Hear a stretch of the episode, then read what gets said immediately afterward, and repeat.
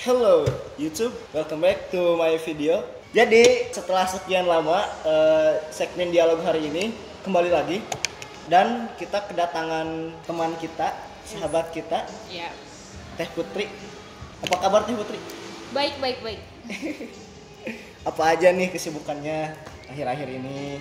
Em, kalau sekarang pasti eh, sudah mempunyai tanggung jawab baru tentang tugas dan juga aktif di be- beberapa organisasi. Organisasi yang Teteh geluti sekarang ada berapa? Atau ada hanya satu? Eks- eh, di luar dan di dalam atau gimana? Kalau misalkan em, di dalam kampus yang aktifnya nih ya, paling di Padus, terus di kesenian Sunda, sama di BEM.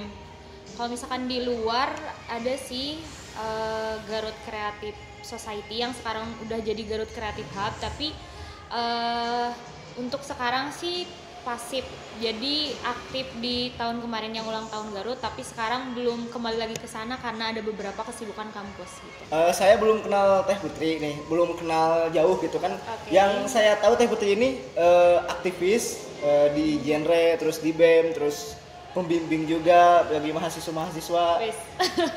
Itu yang saya tahu eh, hanya sebatas itu gitu. Eh, di Padus aktif gitu kan. Nah, saya mau tahu gitu kan nama Teh Putri. Putri Mutiara Sari. Sari. Bener kan? Iya. Nah, apa arti dari nama itu Teh? Kalau ngomong arti sih sebetulnya em, sempat nanya juga sama orang tua, tapi eh, kan kalau putri itu lebih identik kayak apa ya putri gitu, wis kayak ratu gimana gitu ya. Tapi sebetulnya, tapi sebetulnya namanya nama itu berat sih sebetulnya. Udah sempet eh, harusnya tiga kali ganti nama. Oh, harusnya tiga kali ganti nama. Wow. Jadi ijazah ijazah tuh harusnya beda-beda. Waktu TK itu namanya Putri Permatasari waktu TK. Putri Permatasari. Oke, diganti. Masuk SD jadi Putri Mutiara Sari otomatis dua ijazah udah beda dong. Masuk SMP mau pin mau ganti lagi waktu itu jadi apa ya? Tapi dengan beberapa pertimbangan udahlah ya Putri Mutiara Sari meskipun banyak yang ngomong terlalu berat udah Putri terus Mutiara terus Sari gitu. Sari kan kayak Iya, iya, intinya inti. gitu. Nah, tapi lebih apa ya? Intinya sesuatu yang berharga sih, wis. Mutiara coy. berharga ya. Udah Mutia, udah Putri bener sih. Udah Putri kan kurang berharga apa lagi coba Putri? Mutiara, Mutiara banyak yang nyari coy. Sari, wah udah itu udah inti dari segala Bener-bener. segala yang berharga. Bener.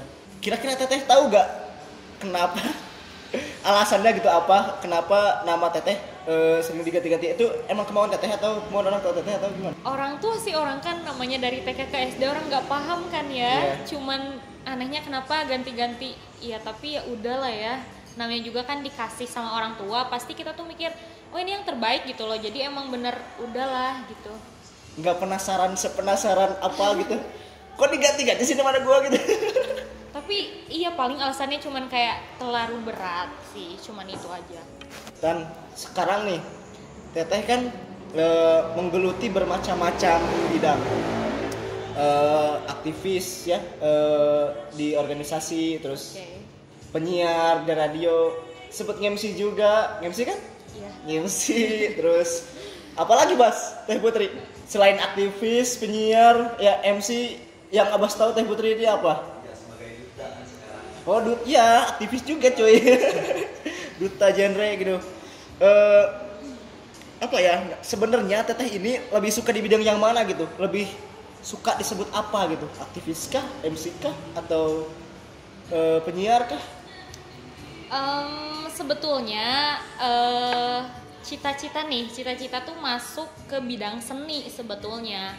Dan seninya itu emang yang eh, Putri pengen tuh jadi seniman yang bisa semua hal. Jadi, kenapa aku, aku ikut beberapa? Karena aku juga berpikir bahwa jadi orang tuh nggak boleh stuck di satu hal meskipun nanti muncul jadi multicast gitu ya. Ada dua cabang yang harus aku tempuh ibaratnya nggak cuma satu masalah aja, tapi dengan kita bisa menguasai beberapa hal itu, kita justru lebih mengenali diri kita gitu dan aku sih pengennya jadi seniman meskipun sekarang belum bisa masuk ke perkuliahan seni Hmm. Teteh sering ikut event atau sering diskusi sama seniman-seniman gitu atau apa untuk mewujudkan cita-cita teteh itu gimana? Em, paling SMA aku pernah ngobrol sama beberapa orang sama yang ketua seni. Terus kan ibaratnya seniman itu nggak cuman apa yang kita kenal dengan nyanyi nari alat musik gak cuman itu. Bela diri juga termasuk seni gitu. Putri juga sempat ngobrol sama guru silat Putri waktu dulu. Pernah ikutan silat nih ceritanya waktu SD tuh pernah ikutan. Sempet apa ya udah nggak diterusin karena capek ikut juga osis dan pulangnya malam gitu emang padat juga sih udah mulai padat dari kan dari kecil juga nah di situ juga mulai ngobrol sih sebetulnya ya itu seniman itu intinya nggak stuck yang aku suka seniman tuh nggak stuck nggak terpaku sama satu aturan jadi emang ya gitulah kondisional jadi benar-benar nggak ngejudge teteh itu apa gitu? Yap. Nggak ngejudge itu? Nggak. Atau emang nggak suka dijudge teteh itu apa? Iya terserah lah terserah, Terserah. people people so everything Terserah netizen. netizen is always right netizen semua benar cuy. betul Nah, tapi kan sekarang akhirnya teteh terjun ke dunia yang eh, katakanlah banyak orang mengenal teteh sebagai aktivis atau duta genre. oke Nah, awalnya teteh terjun ke dunia yang teteh sukai itu alasannya apa? eh terjun sebetulnya intinya itu mencari kesibukan wis mencari kesibukan sih intinya eh, ya Masa kalau- mencari kesibukan doang? iya Kesibukan kan banyak. Betul. eh, jadi apa ya?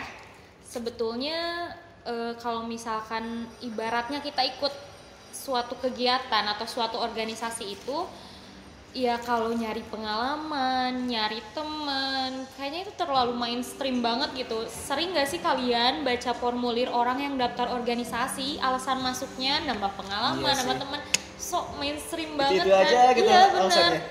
Sebetulnya ada beberapa ini tuh sebetulnya masuk ke pengalihan isu sebetulnya. Aktif di organisasi itu salah satu pengalihan isu yang ada beberapa hal yang kayak orang biasanya kalau nggak siap nemu satu masalah tuh pergi aku perginya ke organisasi gitu Oh. Kan gitu menurut teteh. ya Jadi eh, kalau yang saya tangkap Teteh ini sangat senang di organisasi, sangat eh, organisasi itu benar-benar eh, apa ya eh, mencetak Teteh menjadi eh, yang Teteh mau gitu. Makna organisasi menurut Teteh itu seperti apa? Organisasi itu media untuk kita mempelajari spesies netizen sih sebetulnya menurut aku. Spesies cuy. spesies netizen. Jadi em, ada beberapa organisasi yang aku minat masuk karena aku tertarik sama organisasinya. Ada yang aku masuk tertarik sama orang-orangnya. Jadi kalau aku boleh mengutip kalimat dari sahabat aku Anggi Muhammad Lubis dia pernah bilang ini bukan tentang pekerjaan apa yang kita lakukan tapi dengan siapa kita bekerja tuh emang benar hmm, iya setuju sih. jadi emang benar ketika nah termasuk ketika aku masuk genre aku lihat dulu orangnya terus dari Mbak Aca dari Ucil dia bilang anak genre tuh gini-gini nah aku tertarik sama orangnya dan pas mempelajarinya pun enak gitu loh karena udah nyaman duluan gitu Setuju juga sih karena lingkungan juga mempengaruhi ya teh. Yap. Mempengaruhi karakter kita terus eh, menumbuhkan eh, pengetahuan kita. Jadi kalau lingkungannya benar pikirannya juga benar gitu. Terus ini agak apa ya out of uh, off out of topic. Oh, oke kalau ada pilihan nih Hmm. teteh harus milih kuliah atau milih karir Wow. Kalau untuk sekarang sih ke kuliah dulu. Meskipun kayak ibaratnya menyelam sambil minum air lah. Sekarang itu kayak sambil merintis termasuk eh, belajar MC dan lain-lain tapi tetap pendidikan itu paling penting karena yang namanya karir kita nggak tahu sampai di mana tapi pendidikan itu sangat menunjang untuk karir kita sih tangan netizen teteh masuk padus masuk Ya. padus kan di Uniga emang teteh suka musik Dia nanya, Iya. nanya sih gini nodong, emang teteh suka musik? Iya justru musik? ketika aku bilang aku pengen aku pengen jadi seniman meskipun sampai sekarang ibaratnya aku nggak bisa apa-apa nih aku nggak bisa ini nggak bisa itu tapi aku mulai menyukai semua yang ada di di ibaratnya bagian part of orang seniman tuh apa aja gitu termasuk si musik itu sendiri gitu jadi semuanya harus aku suka Tapi ya teh eh, biasanya nih eh, lumrahnya eh, stigma seniman itu erat kaitannya dengan musisi, pelukis, Yep. terus apalagi mas? Eh, ya kayak eh, drama gitu, teater gitu kan stigma-stigma seperti itu. Teteh setuju atau tidak kan? Sementara tadi teteh eh, mengungkapkan bahwa seniman bukan hanya itu. Yep. Gimana menurut teteh? Apakah harus seperti itu atau gimana?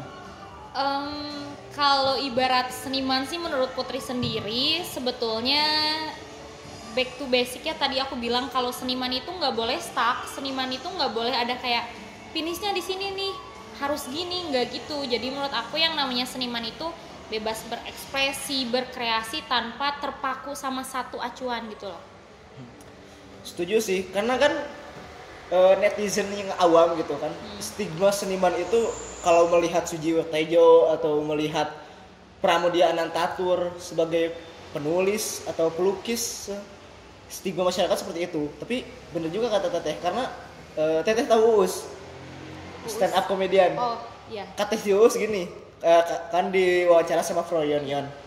Us, kalau lu nganggap lu seniman atau enggak gitu. Wah, gua seniman katanya. Kenapa? Emang lu punya apa gitu?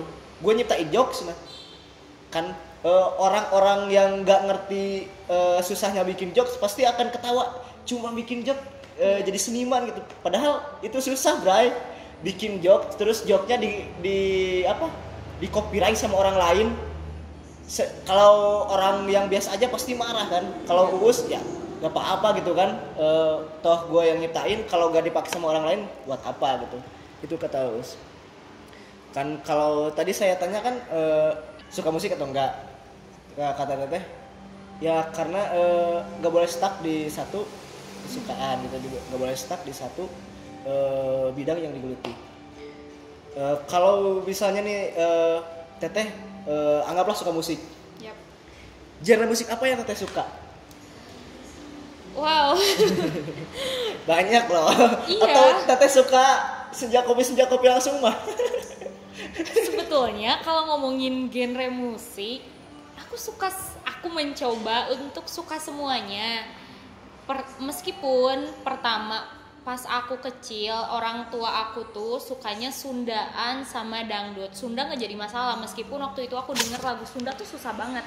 Tapi karena tiap hari sambil nyuci piring sambil pel sambil masak terus disodorin sama radio yang tentang dangdut sama itu jadi suka gitu. Terus kayak ada beberapa yang kayak udah ngedengerin auto nyanyi gitu. Dan didengar-dengar sih enak juga terus ada lagi lagu siapa ya? Aku pernah dengar dan pernah belajar juga lagu Avenged Sevenfold Gen genre apa sih itu teh? Itu mah ini alternatif rock metal. Nah tapi enak kan ternyata coy itu putri suka A7X Teh, Wah. si Abbas itu kuncinya A7X jadi aku SMP tuh pernah aku kan em, aku tuh emang sedikit tomboy dulu ya. SD tuh ibaratnya aku seneng banget futsal seneng banget basket tapi futsal lebih sering. Beneran? Iya. kalau Oh, dulu nggak tuh kalau dulu tuh ibarat kata Sundanya mah tukang agabredan teh. Takut saya.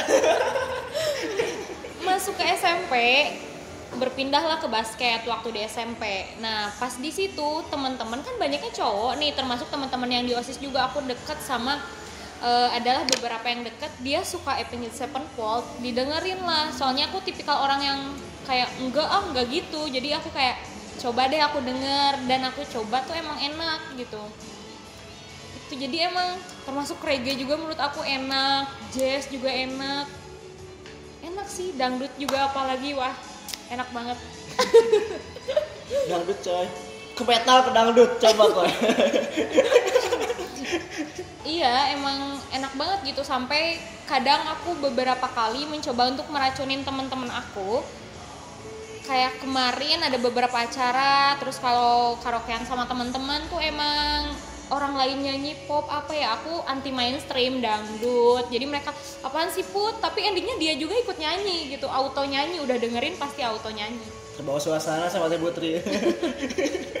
Langsung kan coy bener Teh Putri ini kayaknya orang yang multi banget ya. Ditanya musik suka semua coy. Ditanya profesi apa aja dia geluti coy? Geluti. Apa aja dia geluti coy?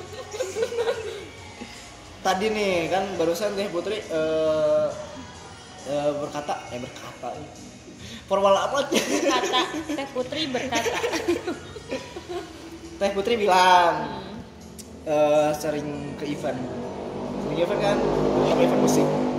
Nah, kalau ke event-event penting nih ke gak gak stuck ke event musik atau apa-apa gitu. Kalau ke event benda apa yang wajib Teh Putri bawa gitu? Yang wajib sekali.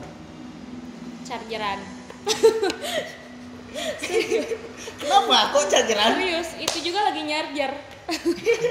Soalnya kan ibaratnya em, sekarang nih ya namanya teknologi itu kita bener kayak kita tuh masuk generasi nunduk bukan baca bukan nunduk buat baca tapi emang bener buat pegang handphone kan. Nah di situ ditambah kan aku beberapa kali ada jadwal yang ngepas-pas banget misalkan jam 1 sampai jam 3 jam 3 ada lagi apa dan emang harus stay HP gitu. Jadi ya charger sebagai penunjangnya. Sempat beberapa kali lupa dan itu kayak nyari ke temen siapa nih yang gue charger? Siapa nih? Emang bener penting sih. Dari 1 sampai 100 berapa persen kepentingan charger? 90% aku 10 persen guys. Aduh kita lupakan charger. Lebih baik mana? Gak bawa dompet atau gak bawa HP gak bawa dompet. Emang bener sering kali aku keluar tuh nggak bawa dompet yang penting HP bawa. Soalnya apa ap- apa daya dompet bawa tapi kita nggak punya alat komunikasi gitu loh. Komunikasi tuh penting banget. Wih kayak promo nih. Gak apa-apa. Jadi emang jadi emang bener apa sih namanya? Sering kali ini aku keluar tanpa uang sepeser pun tuh pernah teman-teman aku pasti tahu kayak Ucil, Mbak Jilan, Aji, Julsan tuh pasti aku pernah beberapa kali kayak ibaratnya yang penting aku datang gitu yang penting aku datang ada beberapa part yang aku kayak oke rapat aja. Kayaknya nggak bawa uang pun nggak apa-apa. Don't worry be happy gitu. Jadi emang bener datang aja dan eh, tapi kebetulan eh, kalau emang ada sih beberapa yang mepet harus pakai uang tapi kan namanya ada komunikasi kan kayak teh bisa nggak ke kampus anterin uang? Atau misalkan ya menurut aku kayak ibaratnya kita nggak apa ya nggak punya akses buat transport transportasi tuh kan bisa ngechat bisa jem- bisa tolong jemput gak wes itu senjata paling pamungkas. Jadi lebih pilih bawa HP, HP iya sih. Soalnya sekarang kan era digital. Iya. ada dana juga apa pun itu. Begitu. Jadi bener sih setuju juga. Bawa HP nah setuju juga bawa HP tadi ngomongin dana ibaratnya dana bisa masuk ke HP tapi ketika kita beli dompet kita nggak mungkin ngedadak beli HP ya coy. Wow. Nanti ada quotes quotes di sini. Kan sekarang teteh jadi duta genre ya duta genre alhamdulillah alhamdulillah. Alhamdulillah. Saya sekarang bersama duta genre coy. Nah pertanyaannya apa yang ada di pikiran teteh saat pertama kali mendengar genre? Genre awalnya nggak tahu apa apa sih. Tapi pas dengar cerita dari teman-teman itu luas banget di dalamnya. Dan yang paling tertarik sih aku sama orang-orangnya. Sama orang-orangnya karena emang aku dulu tuh kalau ada temen-temen yang nanyain tentang genre teh kalau ada yang nanya tentang genre satu kalimat untuk genre tuh memanusiakan manusia sih menurut aku. Jadi emang benar. Manusia. Nggak ada senior junior tuh enggak tapi kita tetap kayak ngehargain tuh ada jadi auto aja. Kayak kamu tuh harus hargain saya nggak gitu tapi tanpa kamu gitu juga pasti orang tuh menghargai orang yang menghargai orang lain juga gitu. Itu eh, kata-kata Pramudia Anantatur teh nanti filmnya 17 Agustus tayang Bumi Manusia. Jangan lupa ya kasih tiket salah gratis. satu salah satu quotes jebolannya itu memanusiakan manusia. Jadi kadinya ah, ulang ulang ke bahasa Sunda sok kapancing kan apa? Auto ya. Karena emang ini sih eh, kalau saya lihat-lihat emang asik gitu eh, melihat kegiatan genre di sekolah-sekolah gitu.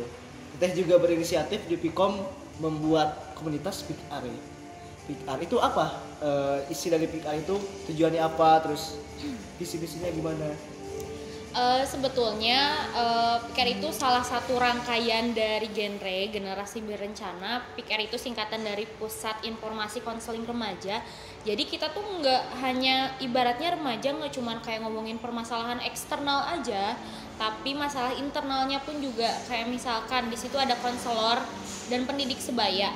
Kita itu di sana lebih kepada sharing sama teman, terus ngebantuin juga. Yang namanya konselor sebaya itu memberikan opsi beberapa opsi yang nantinya tetap si keputusannya diambil sama klien kita sendiri gitu. Jadi emang di sana tuh menurut aku tuh media untuk apa ya? Mencari solusi sih sebenarnya diskusi bareng-bareng dan lebih ke sistem kekeluargaan. Aku juga tidak menerapkan ada senior junior tuh enggak enggak perlu apa-apaan sih gitu enggak banget. Itu intinya.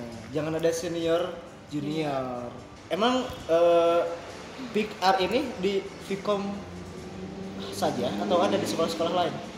Ini tuh ada sebetulnya Peak Air di Kabupaten Garut itu ada 101 Peak Air 101 siapa tahu sekolah anda ada Big R? Ya satu-satu. Terus emang itu programnya juga atau Iya. gimana Jadi biasanya kalau eh, biasanya per sekolah itu ada PIK-nya. Kita sebut sebagai jalur pendidikan. Kalau di masyarakat itu biasanya setiap kampung KB itu plus sama si PIK-nya. Di mana ada kampung KB, di situ ada PIK-R. Gitu. Hebat. genre luar biasa eh Luar biasa. luar biasa sejak kapan teteh masuk genre Kalau em, taunya, tahu dan minatnya tahun kemarin. Tahun kemarin. Udah daftar sih, udah daftar, udah isi formulir. Tapi aku memutuskan untuk meng-cancel. Padahal tinggal kirim, cancel. Karena dulu aku berpikir aku punya apa ya? Aku bisa apa? Aku nggak bisa apa-apa, aku nggak punya apa-apa. teteh Tahun- bisa kok. Tahun kemarin tuh aku mikirnya gitu.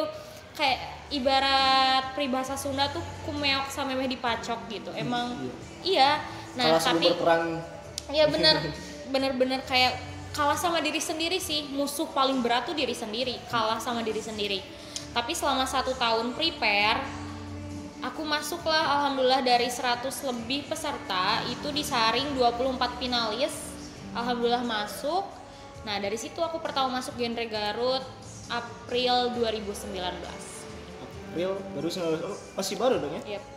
Gila, baru langsung duta genre cuy. Kalau alasan utama teteh masuk genre selain untuk mengisi waktu luang apa teh? Tadi kan jawabannya untuk mengisi kesibukan. eh gini sebetulnya sering dengar gak kalau orang-orang siswa nih ikut eh, apa sih kenakalan remaja tapi ke orang tuanya bilang ikut organisasi Hmm. itu buat yang bohong tapi untuk orang yang benar-benar tuh ke saya. Itu buat yang bohong. buat yang bohong tapi kalau misalkan emang bener apa ya sebetulnya masuk organisasi itu salah satu tadi aku bilang pengalihan isu terus ada apa ya ibaratnya untuk mengalihkan diri terhadap kenakalan remaja. Hmm. karena kalau kita nggak sibuk kita gampang banget kalau misalkan cuman kuliah pulang kuliah pulang terus teman-teman ngajak ikut ke sini yuk ikut ke sini. Peluangnya semakin besar. Tapi kalau kita punya kesibukan kayaknya nggak akan ada si itu mah sibuk kayaknya nggak bisa deh nah pasti ada stigma kayak gitu dari teman-teman itu sih intinya menjauhi negativisme wis Wis. Jauh gitu. negativisme Nah, bisa ceritain dong pengalaman Teteh di genre. Ya, pengalaman yang sudah didapat di genre, terus pengalaman ya apa pun yang bisa dibagikan ke teman-teman yang mungkin tertarik masuk genre itu. Kalau nggak apa ya, bukan mungkin sih, sangat memungkinkan karena genre itu asik gitu. Em, kalau pengalaman di genre sebetulnya yang pertama aduh terus aja ya kesebut ya pasti nambah teman tuh pasti. Ditambahkan di genre itu kita disatukan tuh sekabupaten Garut. Terus kemarin juga ketika terpilih mewakili Kabupaten Garut di ajang Duta Genre Jawa Barat otomatis nambah lagi temennya se Jawa Barat. Kayak ibaratnya nanti kita main ada nih kenalannya kayak ibaratnya dia bisa nemenin kita kalau lagi di luar kota teman-teman yang misalkan kita ke Subang bisa ke duta yang di Subang gitu sambil nambah relasi juga. Terus pengalaman di genre itu aku lebih open mindset ketika ada permasalahan di luar diri aku gitu. Jadi emang Putri itu berpikir ya udahlah sih jangan merasa jadi orang yang paling terpuruk karena yang punya masalah tuh bukan cuman kita tapi banyak orang di luaran sana termasuk dinas yang menaungi duta genre. Kan emang perlindungan anak dan perempuan di situ juga ada ibaratnya asrama ketika ada anak-anak yang mengalami kekerasan. Mungkin teman-teman yang nonton juga ada yang merasa menjadi korban kekerasan teman-teman bisa lapor kita bantu sampai ke pihak yang berwajib emang benar-benar apa ya? Memanusiakan manusia. Manusia. Atau bisa di ini, bisa diinformasikan kalau yang mau konsultasi tentang hal-hal yang kita sebutkan ke mana gitu. kalau misalkan teman-teman ada kan ini eh, masalahnya anak dan perempuan nih. Anak-anak yang misalkan dapat kekerasan atau enggak teman-teman yang punya pacar tapi pacarnya ketika marah nampar KDRT teman-teman bisa langsung lapor ke dinas P2 TP2A kalau di Kabupaten Garut sekarang masih di Jalan Patriot pokoknya dekat Rusunawa Uniga teman-teman bisa langsung datang ke sana untuk konsultasi Itu teman-teman jangan khawatir, kami selalu ada. Is. selalu ada untukmu Selalu Is. ada untukmu. kalau pas ikut seleksi kan eh, jadi duta genre itu ada tahap-tahapannya dong. Yep. Ada seleksi, terus ada eh, event-event yang harus diikuti gitu. Bagiin pengalamannya pada kita gitu. Gimana keseruan pra genre keseruannya. gitu ya Iya. ibaratnya pra genre Iya, keseruan-keseruannya. Em, paling yang emang apa ya menguji mental dan fisik tuh emang sebelum sebelumnya emang bener yang paling ribet dari semuanya termasuk anak beasiswa ngerasain ribetnya tuh administrasi Oh iya. paling ribet tuh administrasi Administrasi sensitif cuy. bener ribet banget udah harus ngurungi surat dari inilah dari ini apalagi kalau yang jalur pendidikan harus ada rekomendasi dari kampus terus ada surat keterangan bahwa kita mahasiswa di situ terus juga tapi aku sih lebih apa ya administrasi tuh ibaratnya masih bisa apa ya dibantu sama teman-teman juga bisa. Tapi yang namanya mental tuh harus kita pupuk dulu sendiri baru kita tambah dari teman-teman. Mentor aku Mbak Aca dia tuh tahun kemarin sama Ucil juga sempat ke genre duluan. Jadi mereka juga sedikit berbagi pengalaman. Dan emang bener apa sih namanya memotivasi untuk apa ya em, jadi menumbuhkan mental yang ini gitu. Ada kejadian lucu gak pas teteh eh, di seleksi gitu, di tahap-tahap seleksi gitu? Ada kejadian lucu gak? Disuruh, biasanya ada sih kalau seleksi-seleksi gitu disuruh apa gitu tapi tetehnya malu-malu atau gimana? kejadian lucu apa ya bukan lucu mungkin lebih ke pada nggak nyangka mungkin ya teman-teman yang 24 finalis itu kita ada ada hari yang bener, beberapa hari kita bareng-bareng sebelum ke final dan eh, semua orang kayak menyangka aku tuh nyangkanya aku tuh orang yang anggun jaga image lemah lembut. Dan pas aku ketemu sama Anggi Anggi itu teman lama dari SMP kayak merasa dipersatukan kembali sama-sama oces lah ibaratnya. Kita bener-bener apa adanya aja gitu ngalir Oh, iya, emang. iya, bener-bener. ih ternyata teh Putri sama Kang Anggi termasuk kayak kemarin juga teman-teman yang di kampus pas kita udah pulang dari Jabar terus ada event yang bareng-bareng kayak open recruitment terus kayak seleksi yang beasiswa aku sama Anggi nge-MC terus ketika mau nge-MC Gi, ini lu benerin dong, ini cue cardnya gini. Iya, gue makan dulu. Langsung kayak temen Teh Putri sama Kang Anggi di belakang jadi kayak backstage-nya gitu kayak di depan orang kan kayak kita tuh jaga image kan ketika dipasangkan di Jabar. Tapi ketika kemarin tuh emang bener tapi aku seneng sih sama temen yang gitu. Ya udahlah apa adanya nggak usah ada yang ditutup tutupin orang kan dipoto sama Anggi tuh ke Jabar kan ada persyaratan foto nih foto berdua. Bener kayak duh sebelum foto pasti ih Putri geser Iya, dikit cuy, lu di, sana. di foto teh putri anggun pisan. Kayak kayak gue di, di dalam hati ini teh putri bukan. Emang bener beda banget ya. Termasuk Anggi juga kayak put jadi kalau yang taunya sih pasti tukang fotonya tuh kayak Hmm. tahu lu geser sana. Iya bentar gue geser. Lu itunya benerin dong itu kerudung lu tuh emang pas ribut itu ya? Iya. Anggi Ucil pasti bilang put itu kerudung lu. Iya bentar. Jadi emang bener asik sih mereka tuh asik banget seneng. Seneng care banget tapi gini- caranya gitu. Tapi kan teteh sekarang udah kebilangnya udah banyak yang kenal lah terutama ranah siswa dan ma- dan mahasiswa itu udah kenal teteh lah. Pernah ada yang ngepoin gitu eh, ngepoin aku ya, atau aku ngepoin orang? Ya di, dikepoin dikepoin. Pernah dikepoin sama orang yang nggak dikenal gitu kan. Eh, secara gitu eh, komunikasi sama duta genre gitu wah ini duta genre gitu kan so SKSD gitu pernah nggak sampai teteh ilfil gitu kayak saya kemarin nanya tips and trick sama teteh itu salah satu contohnya orang Wow. adik Gila sih itu beda lah orang udah kenal. Kalau misalkan untuk itu banyak, eh sombong.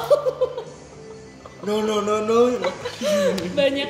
Emang em, kalau sebelum ke genre itu biasanya yang nanyain tuh teman-teman SMA karena kan Putri sama tim roadshow kampus tuh kan keliling SMA sekabupaten Garut ke Tasik ke Banjar juga.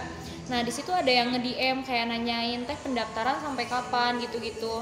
Tapi kalau aku ngerasa nyaman terus dia yang emang benar-benar mau daftar biasanya minta nomor handphone atau nomor WA ya aku kasih aja gitu emang benar.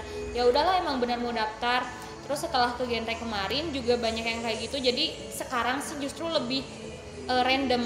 Ada yang nanya tentang genre ada yang nanya buat masuk kampus. Terus em, ada sih beberapa yang kayak langsung boleh minta nomornya nggak? Apa nggak? Terus aku kayak iya. Itu bener bener. Iya. Asli itu. Masih ada DM-nya emang benar kalau masih bisa di DM DM aja kata Putri gitu. Terus kemarin pernah ada kejadian ini ya di kampus tuh ada event. Di fakultas ada Iya, iya. event. Aku itu eh, waktu itu kan final tuh hari Minggu 14 April. Seminggu ke depan hari Sabtunya aku ngeduti untuk pertama kali pakai Iya, SAS mm-mm, di aula fakultas. Di situ ada acara dari luar kota ada tamu terus setelah dari itu kan aku ngebagiin ini nih apa sih? Iya bikin ayah itu mah. Iya, ngebagiin yang ini apa sih? Ngebagiin iya ngebagiin iya apa? abas ngebagiin iya. Daun dia teh brosur, Brosur. iya sama yang dari Vicom merchandise Iya, merchandise. Nah ngebagiin itu. Terus ya udahlah ya bagiin ke siswa ke siswa gitu. Eh pasti ini ada yang ngeh ya ini siapa? Hmm. terus pas udah udahnya kayaknya aku kan pasti kayak follow ya eh, IG kampus sama IG fakultas udah gitu dia nge-stalking kayaknya nyari-nyari terus dia nge-DM terus dia langsung minta nomor dengan alasan dia nggak tahu Garut pengen di tour guidein sama Putri dan dia langsung jadi tour guide dia tuh dan dia tahu nggak sih dia teh dia bukan siswanya. Ya tahulah itunya. Dia bukan Oh. siswanya. Kirain abi mah siswanya. Tapi emang masih masih muda. Tapi aku kayak pas jadi apa ya eh, ternyata itu teh beberapa orang dari situ teh ada yang asli Limbangan asli Garut. Terus aku kayak Oh. mikir kenapa harus ke saya? Kan di sana juga ada. Terus kayak kalau mau nanya-nanya ya oke boleh di DM aja. Tapi dia terus maksa minta WA gitu. Ya udahlah aku teh bener abaikan lah. Ibaratnya kata Kang Usep tong elehku hiji itu emang bener. Ya udah tapi sekarang masih intens nge-like di IG ngeliatin snap. Tapi ya udahlah ya. Kan teteh sekarang eh, sudah ada di posisi yang famous gitu lah bisa dikatakan. Wis. Eh, kan eh, ada yang suka risih-risih kayak tadi kan kayak barusan. Itu teteh menganggapnya hal yang eh, wajar biasa atau ya udahlah emang kayak gini gitu. Eh, sebetulnya apa ya? Ya udahlah sih orang prinsipnya jangan tong eleku hiji lah ya. Kata Kang Usep juga aku mikirnya semakin banyak kita melebarkan sayap semakin banyak relasi pasti banyak yang suka banyak juga yang benci. Meskipun kita nggak nyakitin mereka kata kayak auto aja benci gitu. Tapi aku mikirnya nggak apa-apa sih orang ketika kita nggak ngerugiin orang lain ketika ada orang yang benci sama kita toh dia ngerugiin diri sendiri karena menyibukkan untuk melihat kita terus menilai kita mengomentari kita tanpa dia memperhatikan dirinya sendiri bisa aja sampai begadang ngestalkirin eh ngestalkingin IG aku kan bisa aja. Yang sakit siapa? Dia kan? Ya udah. Ya udah. Ya ya udah. Lo gua gua gitu. Iya bener. Kita eh, ke out of topik Topik. lagi. Apa yang teteh suka dari diri teteh? Ketika aku suka aku bakal bener-bener. Ya apa gitu? Ba- bakat teteh kah? Atau eh, mata teteh kah? Atau apa yang aku lebih ke ini sih lebih ke emosi. Jadi ya kan itu masuknya ke perasaan ya. Ketika misalkan aku serak nih sama apa pun itu pasti aku bakal bener-bener. Kayak contohnya ya kalau masalah doi lah ya pasti. Kalau misalkan ada nih eh, deket misalkan sama orang terus ada yang ngedeketin kayaknya udah aja gitu. Kalau udah ke satu satu gitu. Termasuk kayak organisasi. Kalau aku udah nyaman aku bakal bener-bener di organisasi itu. Kalau aku berubah berarti ada something. Gitu. Jadi yang teteh suka dari diri teteh ini? Oh. Bah! yang teteh suka dari diri teteh itu adalah eh, fokus dan konsistennya itu. Royal sih. Royal bener sih. Sekarang teteh udah ada di posisi yang sekarang iya sekarang nih. Sekarang nih posisi yang Lagi sekarang duduk. nih. saya posisi yang sekarang. Siapa orang yang paling berpengaruh dalam hidup teteh? Paling berpengaruh dalam hidup teteh sampai teteh ada di posisi yang sekarang. Mama lovers and haters. Wis kenapa kenapa? Karena- Karena jelaskan lovers dan haters itu Kalau misalkan mama, kan aku berhubung anak bungsu nih. Sekarang di rumah tinggal bertiga, sedangkan yang satu kan AA tuh jarang di rumah ya. Yang namanya cowok kan pasti sering di luar. Aku pasti berdua sama mama. Ada beberapa hal yang aku emang orangnya ekstrovert, terus terbuka juga sama mama. Jadi dan aku pikir apa yang diusulkan sama orang tua itu pasti suka bener gitu. Kadang mama bilang jangan gini dan emang bener gitu. Nah terus untuk lover sih pasti memotivasi banget memberikan semangat. Kalau untuk haters terima kasih sudah menunjukkan justru dengan menunjukkan aku bisa lebih semangat untuk membeli omonganmu semua. Haters I love you. I love you. I love you more. Eh, last but not least apa pengalaman yang telah mengubah pandangan teteh terhadap kehidupan teteh. Ngerti? Pengalaman. Gua kayak jika aduh pang bener lah gitu. Ngerti? Ya pengalaman yang mengubah pandangan ketika teteh apa gitu? Gitu iya pengalaman yang mengubah iya pandangan teteh. Yang mengubah bertemu orang baru sih. Ketika bertemu orang baru ya tadi emang bener aku mengenali spesies netizen aku mengenali macam kayak oh si ini orangnya gini si ini orangnya gini. Yang namanya hidup kan kita nggak bisa ngatur semua orang tapi kita juga bisa belajar dari semua orang yang kita temuin. Gitu. Ada pengalaman yang apa ya yang benar-benar membekas di ingatan teteh yang benar-benar mengubah hidup teteh gitu. Contohnya kan kalau saya cita-cita waktu SMP jadi pemusik Eh, dan SMA dimasukin ke pesantren. Wah itu benar bertolak belakang sekali kan. Musik dan pesantren eh, musik ada tapi marawis. Dan saya kurang suka gitu kan. Kalau saya sukanya kayak- kayak teteh gitu metal metal terus paling yang rada lembutnya di wow gitu terus tak masuk ke pesantren awal saya gak suka. Hidup saya eh, berontak gitu. Ini apa sih di pesantren gitu kan? Tapi setelah lama di pesantren eh, kan gak banyak orang yang satu kesukaan sama saya gak banyak yang suka musik-musik kayak gitu. Tapi di situ saya eh, pandangannya berubah gitu.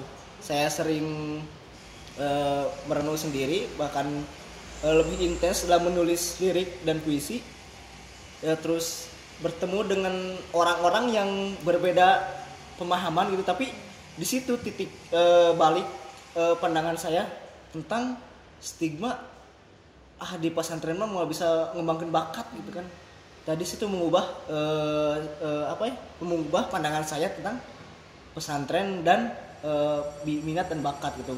Jadi eh, gak hanya gak gak harus jadi ustadz lah gitu lulusan pesantren itu. Tuh gitu stigma saya gitu kan. Itu mengubah pandangan saya sekali gitu. Sampai sekarang eh, keresahan-keresahan saya di pesantren masih saya tulis masih saya saya jadikan bahan untuk puisi lagu dan buku dan sebagainya gitu. Ada gak gitu yang Eh. spesifik gitu? suka sih sama kalimatnya. Ketika keluaran pesantren nggak melulu harus jadi ustadz atau guru ya. Nah termasuk aku ketika mikir masuk kuliah sekarang. Kan aku pengennya ke seni nih ke salah satu institut seni di Bandung. Wah itu jelas banget sih. Jelas sih. Nama Siapa nama nama seniman yang ininya udah jelas banget pengen ke situ. Eh, tapi aku mikirnya kayak menyelam sambil minum air. Aku harus di Garut tapi aku harus bisa ke sana. Nah di diarahin sama teteh ke sini. Nah pas aku masuk ke sini aku mikirnya kuliah di sini nggak akan bisa bersentuhan sama seni tapi enggak Iya, iya, iya. Nah, aku balik lagi nih, seni itu nggak cuman apa yang aku lihat sebagai sebuah karya musik, nggak cuman itu. Ketika aku masuk ke, ke komunikasi, aku juga melihat seni untuk mengenali pribadi orang, psikologi komunikasi. bener sih ya bener sih saya setuju nggak harus stuck juga di satu ini pemikiran sudah loh Sudah. Wow, wow sedikit sekali pertanyaannya. Padahal ya langsung. Tapi kan saya tadi bilang last but not least. Siap. akhir tapi bukan yang terakhir. Siap, ada game buat teteh? Boleh. tapi abas yang bawain. Guru Boleh, bas ke dia bas Oke, halo sobat semua. Tadi kan yang punya channel di sini dan sekarang saya temannya akan membawakan permainan atau bukan permainan sih. Cluenya itu saya akan memberikan teteh dua pilihan ya. Hmm. Nah, teteh harus jawab secara spontan ya, minimal dua detik. Nah, saya akan kasih dua pilihan dan teteh langsung jawab. Bisa? Siap? Wow. Mungkin pilihannya ini lumayan berat lah, tapi tidak seberat. Cobaan kehidupan. Oke. nah, yang pertama, siap ya? Belum pernah siap. Oh, harus siap. Siap, siap, siap. Oke. Yang pertama, kuliah atau pacar? Kuliah Oh, kuliah. Cepat ya. Nikah S2. S2 Mantap. Mutusin atau diputusin? diputusin. Oh, diputusin guys. Dia lebih milih diputusin buat pacarnya, putusin saja lah dia milih. Tapi kalau dia nyesel, Oh, Hapunten maaf, maaf. Tunggu, maaf. Dipuji atau dihina? dihina lah. Dihina guys. Dipuji itu kan salah satu media untuk menjatuhkan kalau kita terlalu terlena. Iya, betul. Karena kalau kita gila pujian, seakan-akan kita sudah puas gitu ya, nanti tidak akan baik. Tapi kalau kita dihina, insya Allah lah kita itu hinaan akan menjadi kejutan buat kita. Betul. Wartawan atau reporter? Reporter. Kenapa teh? Lebih sulit wartawan. Reporter gampang gitu atau gini? Dua-duanya sulit, tapi wa- tapi wartawan lebih sulit. Ya. Lebih sulit. Tomboy atau feminim? Tomboy. Tadi udah dibilang ya, waktu kecilnya suka main futsal, suka main basket, gelut silatnya. Ganteng atau kaya? Ganteng. Ganteng. Gimana alasannya? tapi tapi sebetulnya eh, aku tuh kalau udah misalkan serak asal orangnya baik kalau ibaratnya muka mah ya disyukurin aja terus namanya kayak bisa dicari sih sebetulnya tapi kayak jelek asal dia baik dan aku nyaman kenapa enggak Siap, siap. Semoga benar ya itu. Eh, yang religius atau yang gaul? religius Religius. gaul mah nanti dibawa sama aku gaulnya gaul apa ini? sakit hati atau sakit gigi? sakit gigi Sakit gigi. Pernah merasakan sakit gigi teh? pernah sakit banget tapi kan sakit gigi ibaratnya ada obatnya gitu kan kalau sakit hati bisa jadi maafin tapi susah lupa pakai apa pakai kopi ini sudah bisa itu anak indie dia lebih baik sakit hati Wih, Ah, sudah. Itu mau nanya satu lagi kesibukan Teteh Wow. eh, selanjutnya apa gitu eh, rencana-rencana Teteh ke depannya seperti apa atau mau rintis terus usaha atau apa? ke barudak kumaha. Nah, ya saran buat remaja zaman sekarang? Aku benar-benar eh, untuk kesibukan kali ini aku benar-benar pertama punya tanggung jawab baru sebagai duta. Aku mau ngejalanin itu dengan sebaik-baiknya selama satu tahun. Terus juga aku dapat tanggung jawab sebagai ketua salah satu UKM ingin menjalankan juga sebaik-baiknya kemudian eh, untuk rencana saat ini aku juga bikin channel YouTube sama teman-teman ada collabs nanti ya nanti juga kita Eh, collabs Bro, ini channel YouTube-nya apa namanya? Putri Mutiara Sari Putri nanti ya Mutiara Sari. Nanti taruh linknya di deskripsi. Eh, Nah terus eh, paling selain itu aku persiapan kalau setelah beres di genre aku mau ikut lagi aku mau ikut sesuatu lagi doain ya semoga lancar. saya tahu pasti arahnya ke sana. Pesan dan amanat untuk para siswa, para mahasiswa, terus untuk anak-anak Garut deh, untuk anak-anak Garut yang eh, rigid bukan apa ya? Eh, Rigid itu apa ya? Kayak yang enggak pede gitu buat Hmm. buat menunjukkan bakat dia, karya dia gitu kan. Seperti teteh tadi yang kurang percaya diri saya punya apa kayak yang kurang percaya diri tapi dengan membuktikan seperti teteh ini mungkin bisa jadi inspirasi Sebenarnya anak Atau- muda anak muda Garut kan banyak, Banyak. yang Iya. wah banyak sekali yang bakatnya sangat luar biasa melebihi saya, melebihi kita. Tapi mungkin karena eh, keterbatasan eh, alat atau apa gitu, gimana menurut Teteh? Nah, mungkin untuk teman-teman eh, yang mungkin aku ibaratnya belum show up mungkin ya, tapi teman-teman pasti setiap orang tuh punya minat bakat, punya keahlian. Coba teman-teman kenali diri sendiri terlebih dahulu. Kemudian teman-teman itu emang benar harus berpikir, saya gini tuh untuk siapa? saya harus jadi apa, saya harus bisa apa. Jadi teman-teman nggak boleh stuck, cuman kayak sekolah aja, sekolah nugas, sekolah nugas, jangan gitu, sayang banget gitu. Sekolah sama kuliah dijadikan sebagai media untuk mengeksplor diri, sebagai media latihan untuk nantinya ketika kita berkarir sudah ada basicnya. Ya, terutama untuk anak-anak Garut ya. Eh, kalau mau collab, ayo kita tunggu. kalau mau kolaborasi apa pun itu ya kan, eh, kita sama-sama mengembangkan bakat kita. Gitu. Ya, Terima kasih Tete. sama-sama. Terima kasih sekali sudah meluangkan waktunya di dialog hari ini, segmen dialog hari ini. Sekarang kita syuting di KP Cafe eh, Ki Ki Abah. Cafe Ki Abah. Terima Abah. kasih kepada Cafe Ki Abah di Jalan Patriot dan Patriot ya. Eh, dekat Udiga, Udiga ke bawah gitu. Udah ke bawah. Iya, Udiga ke bawah. ke ke ke Kalau di Pemda itu pakai pas Ke sepertiga. kiri. Pas sepertiga ke kiri. Keren sekali Keren tempatnya, banget. keren banget. Ada buat live akustik, terus eh gini nih art-artnya sangat luar biasa. Keren banget ya, fotografinya juga keren banget. Hmm, keren sekali. dan menunya juga sangat menarik banyak varian rasa atau menu yang disediakan di Ki Abah ini Wih. Terima kasih untuk Kak Ega, Kak Ega yang selaku mengizinkan manajer ya? selaku manajer coy. Bang, baik banget benar Kak Ega selaku manajer di Cafe Ki Abah. semoga ke depannya kita mungkin kolaborasi atau Iya. berkarya lebih banyak lagi Kak Ega jangan kapok ya. Nanti kalau saya bikin konten di sini lagi kalau Teh Putri ya kan ini youtuber loh. Wow. ini youtuber loh. seniornya, seniornya. Terima kasih sekali, keren tempatnya asli. Kalian eh, yang mau makan-makan ya Teh. nongkring yang mau nong- nongki aku pikan terus yang mau ngajak ngedet aku Oh. Boleh. Boleh lah, boleh. Ya, datang ke sini bener keren coy, keren banget ini. Apa ya? Instagramable gitu istilahnya. Instagramable betul. segala Keren sudut benar. Sekian video kali ini. saya Abbas Saya Haikal. saya Putri Jangan lupa like komen. subscribe Kami pamit. Salam, Salam berkarya, berkarya, tutur tutur dikara.